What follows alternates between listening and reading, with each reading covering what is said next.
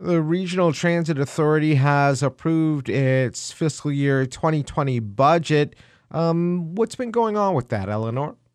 Sure. So they had their board of directors meeting earlier this month to approve their budget for the new year. They actually had some extra money carry over into the new fiscal year. So what they're looking at is uh, conducting some studies on expanding transit services. Specifically, they're doing a study on expanding commuter rail services between Washtenaw and Wayne County, which would include stops at Ann Arbor, Ypsilanti, Wayne, Dearborn, and up until Midtown. And the Charter Revision Commission has uh, been talking about some possible changes to the Police Oversight Board. What was going on there?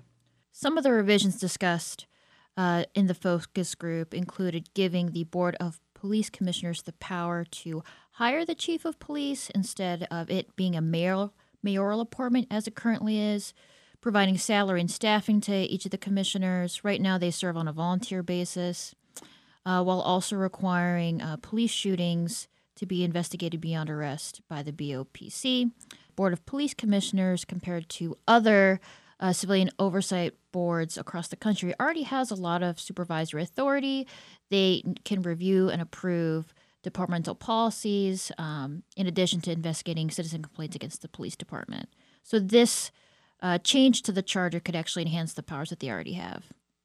All right, that was last week. Uh, looking forward to this week. What meetings are going on that people should take note of?